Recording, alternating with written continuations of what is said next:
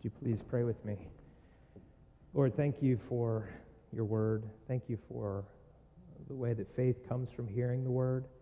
Lord, I pray that you would help me as I preach and each one of us understand a little bit more about what you are doing in nurturing us as your followers. I ask this in the name of Jesus. Amen. You may be seated. People come to faith on trips. It used to irk me that as a youth pastor, uh, week after week, I'd give these youth talks and share the gospel and tell stories, and we'd play these games and, and activities to build faith. And then I'd go on some ski weekend, and some youth pastor from a different church would say the same thing I said two weeks ago, and three kids are crying and give their life to Christ. And I'm like, I said the same thing last month in youth group. And it used to bother me. And then I remembered something my own youth pastor used to say is that when God wants to teach you something, he takes you on a journey. And so youth ministry in that church was set up with intentional, actually in this church too, intentional retreats and soul in the city and these different events to get kids out of their context so they can hear with fresh eyes. And it's not just kids. We send adults on global mission trips and they have transformative experiences. Because it's oftentimes true that when God wants to teach you something, he takes you on a journey. So I've been thinking about journeys. In fact, um, I, was, I was reminded of something that I said to my wife Heather when we were in college, toward the end of college. We were getting, you know, starting to move towards marriage. And I said, hey, wouldn't it be awesome if for the first 10 years of marriage, we only stayed two years in any city? So we'd live in five different cities and we'd have all this life experience. You see, we both grew up in Pittsburgh and went to the University of Pittsburgh, and we were just ready to get out of town. And the painful thing about that is it became actually what happened. We went to Chicago for a couple years. We went to Charleston for a couple years. We went to Sheffield, England. We went to Houston. Then we went back to Pittsburgh for seminary before I was called here. And I learned a couple of things from that. One is that the Lord was giving me a crash course in large church leadership and church planting. I'd been an engineer, and so I was, I, I, they were all fairly sizable churches, except the one in Houston was a church plant. So I got large church leadership experience and then church planting experience and missional communities in Sheffield, England. I picked up all this stuff kind of in concentration real fast, and we ended up living into that thing. And it was really helpful. Now, I remember being in seminary in my last year, and I said to Bishop TJ, you know, my family's from Pittsburgh. It'd be great if we could, if I could find a ministry within maybe a five or six hour drive of here. How about Florida? It's 13 hours away. You know, and I was thinking, stay close to my family of origin. And, but, you know, the Lord sent us here. And from the very interview weekend, Heather and I felt like we've known this people forever. And my prayer since then has been, Lord, I will stay as long as you let me. And I'm really grateful. We love it here, and both of our parents have moved down here. But it's been an, an incredible journey. But my journey's not done, nor is yours. And so I want to ask you this question What journey has God taken you on to get you to this moment? And what journey are you currently on? And that can be literal or figurative. I mean, you might literally have just moved to Jacksonville and just found this church, or you might literally be about to move to some other place. You know, the, the Lord moves people around. We have a good shepherd who, who's moving us. Or it could be like a figurative journey. You're going through a transition. Um, you're fighting a disease and it's terrifying. Or um, you're experiencing some kind of a loss. Or you've sent your kids off to college. Or you've got a new child. Or whatever. These are all journeys, not necessarily geographic ones, but they're journeys. And when God wants to teach us something, He often takes us on a journey. Now, today's text in this new sermon series is about a journey, a journey of faith. It's very easy to find it in a Pew Bible. You go to page 8. The new sermon series will have us in Genesis. We're in the patriarchs now. So, uh, Genesis chapter 12 is where I want to start this, this uh, sermon series off. And we're calling it the patriarchs, God's persistent call. And what we're going to learn right away is that the Lord is not just calling Abram, but he's calling Isaac and Jacob and generations and generations and generations, including you and I, and he's not done calling. This is a persistent thing for the ages. God's call is persistent, it's going further. And if I say Abraham, I mean Abram today because his name doesn't actually get changed until chapter 17, verse 5. But Abram is his name, which means exalted father. That's literally in the Hebrew what it means. Abraham means father of a multitude. So God is going to call him to be the father of, of literally a zillion people, as numerous as the stars or the sand. He'll be the father of a multitude, but right now he's an exalted father. And, this, and his name will get changed a little later. So if I say Abraham, I mean Abram. Forgive me. Now, I backed up our, our reading to start in chapter 11, verse 27, because that's the real transition in Genesis. The so called primordial history, chapters 1 through 11, find a real turning point right here. And there's a kind of a formula. It says, These are the generations of Terah, who was Abram's father. And when it says these are the generations of, it's about to give um, a family line and some details. And it's not so much about Terah as it's setting up who is this Abram? Where does he come from before we learn where he's going? And the first, the first 11 chapters of, of uh, Genesis are mostly negative. You know, God spoke and created, and that was good, and created people, and that was very good. And then almost immediately, chapter 3, we're plunged into rebellion, sin, death, suffering, uh, shame, nakedness, all this stuff, and a serpent, and, and then there's a flood, and God wipes out everything and starts over with Noah. And then there's a Tower of Babel, and God has to, has to scatter them because they're trying to build a name for themselves rather than the name that God would have them um, have. It's not a bad thing to be a person of renown, but you don't want secular uh, acclaim. You want divine acclaim. You want God to build a name for you, not you build a name for yourself. So those first chapters are mostly negative, and now we get to the word blessing, where God is calling forth this guy Abram, and through this one individual, he's going to bring a, bre- a blessing to all families of the earth, is what it says. The Hebrew word is families there, all families, but you could say nations, ethnic groups, whatever. In fact, I picked the gospel reading for today from John 12 because it's the moment that the Greeks come seeking Jesus. And when that happens, he says, Ah, my hour has come. And then he goes into the upper room in chapter 13 and goes to the cross because everything narrowed down to Jesus, and then it goes out to the Gentiles, it goes out to the nations. And that was symbolic in John chapter 12. I cannot overestimate the importance of Genesis 12, 1 through 3. We have to keep going back and back to this because it explains everything. explains Jesus the Messiah, explains your journey that you're on, it explains the church. What God is still doing that will be consummated in the book of Revelation when that day comes, it all goes back to right here. I think of it like an hourglass. God created the universe, He created the world, He created all the different people, whatever, but then all of a sudden He narrows down on one individual, Abram, and chooses a people. And through that one person, it's going to go back out to all people. And through your offspring, I will bless all the families of the earth. That's part of what's going on right here. It's suddenly very specific. It ignores Shem's other descendants, it, it, it, ignores all the other peoples, and it focuses now on the people of God, the, the chosen people. And this is going to be a theme that will run through the rest of the Bible. And it's still a theme in our lives today. So he's focused on blessing, but um, divine blessing mediated through offspring. So God's call to Abram is this forsake the normal source of security, your country and your family of origin. Give up your parents and grandparents and your family traditions. Give up your citizenship. You're going to go to a place that I will show you later. I mean, it's a, it's a, it's a real call of trust. And he is Abram of Ur of the Chaldeans. Now, this is an anachronistic label, a gloss that was added later, because the Chaldeans didn't exist for like a thousand years after Abram. But there were other Urs around, and at some point someone said, Well, which one was it? And they added Ur of the Chaldeans. But the Chaldeans as a people didn't even exist until much later. So Ur is actually about 200, 187 miles, 300 kilometers southeast of Baghdad. That's where this is. And it's, you know, it's 100 miles northwest of the Persian Gulf. We're talking right there, and you know exactly where that is. It was ancient Babylon um, after it was Ur, and now it's modern day Baghdad. And so that's where he was from.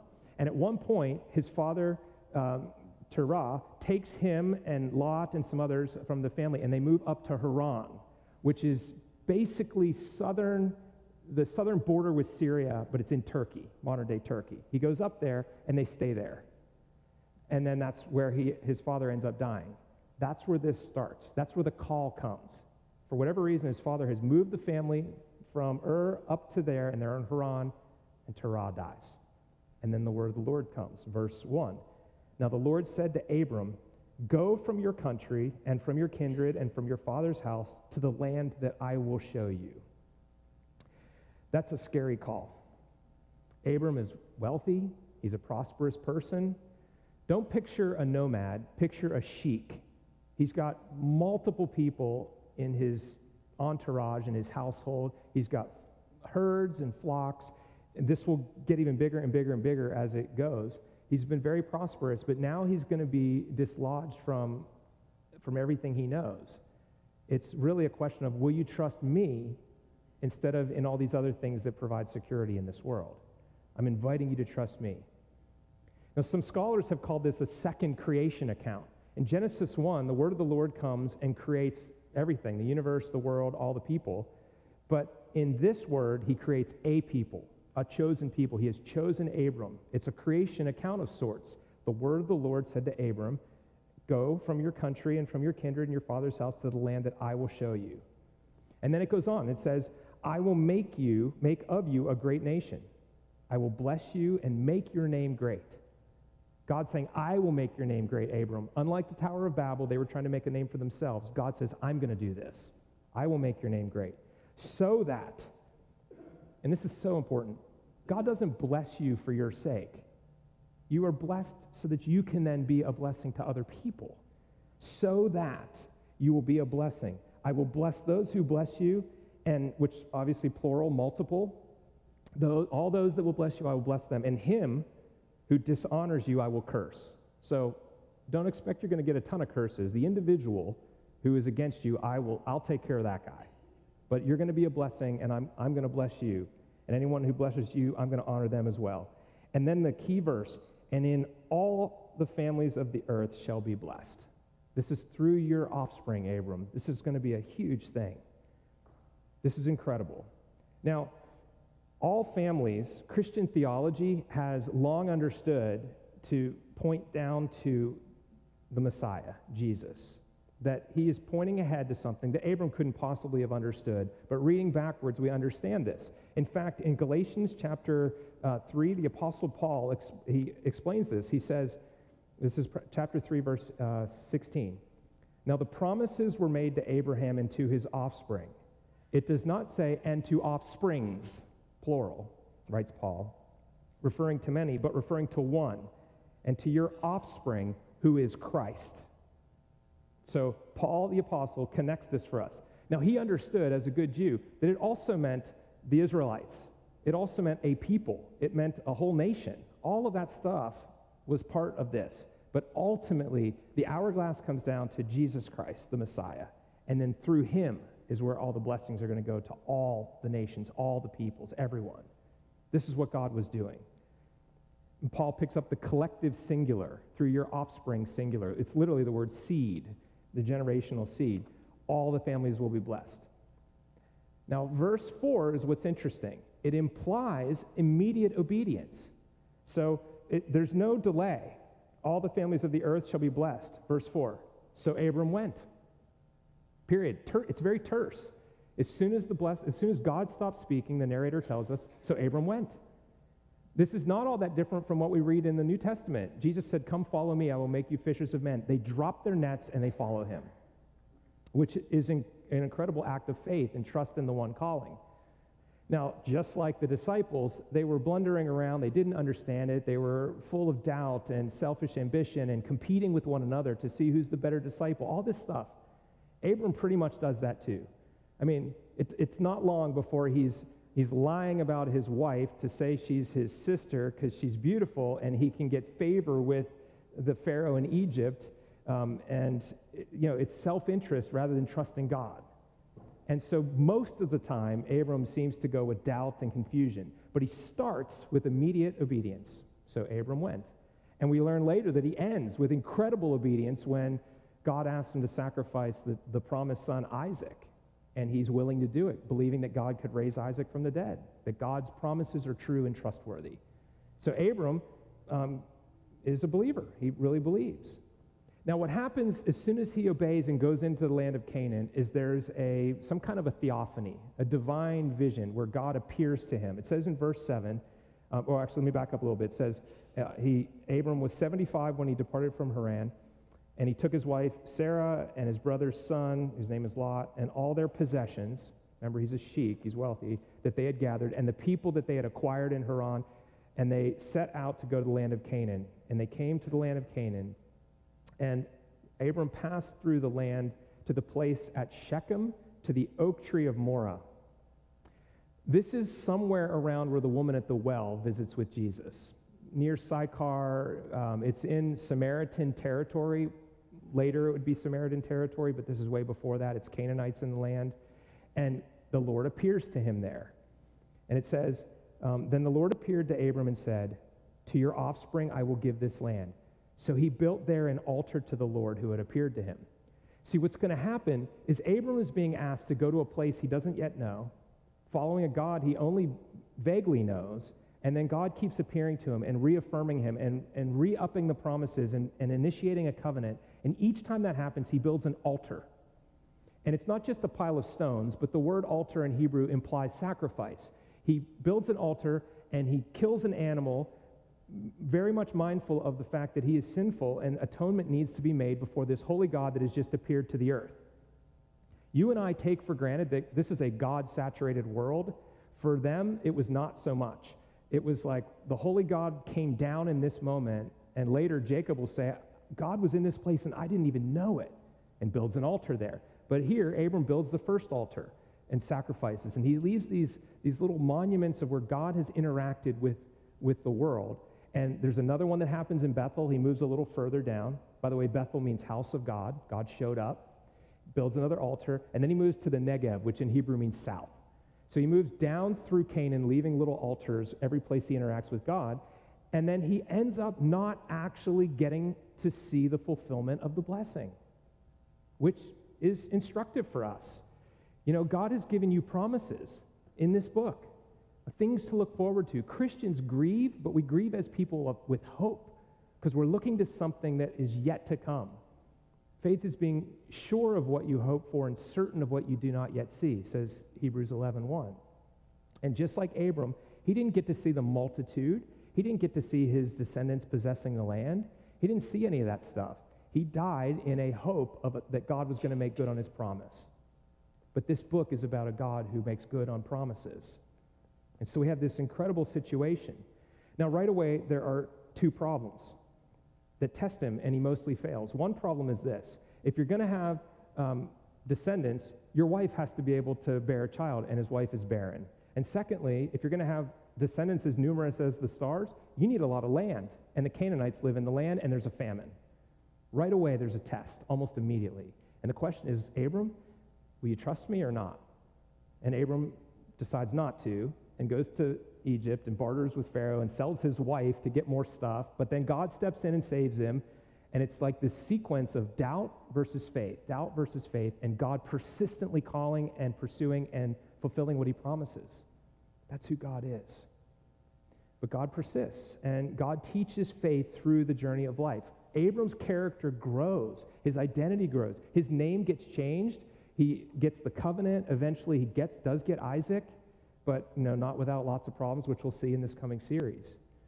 Now, the author of Hebrews in the Hall of Faith, chapter 11 of Hebrews, recognizes that despite Abram's shortcomings, he is worthy of the Hall of Faith because when God said go, he went. And let me read to you what the author of Hebrews says.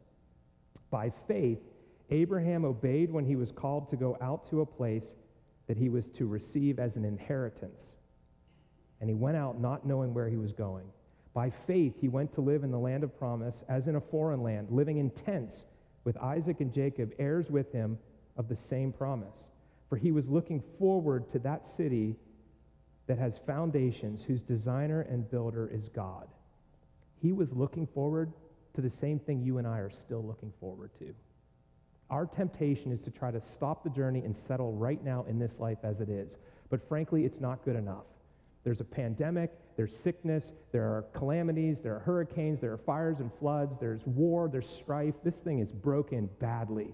And we are longing for the city whose foundation is God. We are looking ahead to that day. And the question is will you call on the name of the Lord like Abram did? Or will you, with self deception, or with deception and with self interest and with posturing and earthly measures of strength, try to solve your problem yourself? Or will you call, call out? We are not home yet, but we are still on a journey. And God uses that journey to help us. Now, unlike Abraham, on this side of the cross, see, it went from little altars, then it went to a tabernacle where they built a tent because they had grown so big in the wilderness. Then they get into the land and eventually build a temple. But as we heard last week, the temple curtain tore when Christ was killed, and the Messiah, it's like the holiness of God broke out of the Holy of Holies and went everywhere. And now you, if you're a believer, are the temple of the Holy Spirit. This is a God saturated situation now, and He is with us. And so it's a little different than what Abram was experiencing. And we expect more because we know more. And God has even more than that for us. So will we call upon the name of the Lord or not? Our journey is going to test our faith. Your faith is being tested right now. Mine's being tested right now. And the question is will we resist the temptations to settle here, or are we willing to go where God will lead us? I promise it's better. I know how the book ends. I've read all the way to the back of it. And it talks about a river running through this heavenly city that has not one, but two trees of life. Remember, the Garden of Eden had a tree of knowledge of good and evil and a tree of life, and they're blocked from being able to get to the tree of life. And the tree of evil, knowledge of good and evil, causes a problem. In the new thing, there's two trees of life with leaves that are for the healing of the nations. And because the first story happened the way it did, there's no risk. Like the Garden of Eden always had the risk of rebellion and the serpent. All that's dealt with in the Messiah. And now we're looking forward to this new thing that God is going to build. It has a river running through it, and on both sides are trees of life, and there is no chance of failure. But the question is will we call on the name of the Lord now in this journey? Will we say, Lord, where are you leading me? What are you teaching me? Help me be prepared in holiness for this thing that is to come. That's what you and I were made for. It's an incredible journey. And I want to ask you to invite God to grow you in faith and prepare you for where you're headed. So why don't we bow our heads and pray, and then we're just going to be still and have a, a moment of silence uh, before we go into the creed. Well, Lord, I am thankful for this journey that you have us on.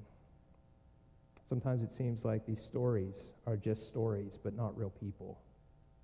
And yet, Abram will will meet him one day. Lord, there's much for us to learn from these patriarchs, and I pray that you would give us an excitement for this journey and what you're teaching us. I pray that you would show us any attitudes that maybe are not in keeping with the journey you have us on. Lord, we're going to be still before you for a moment. Clarify what's going on in our lives for us and how you might be using it for good. Come into this moment of silence, Lord.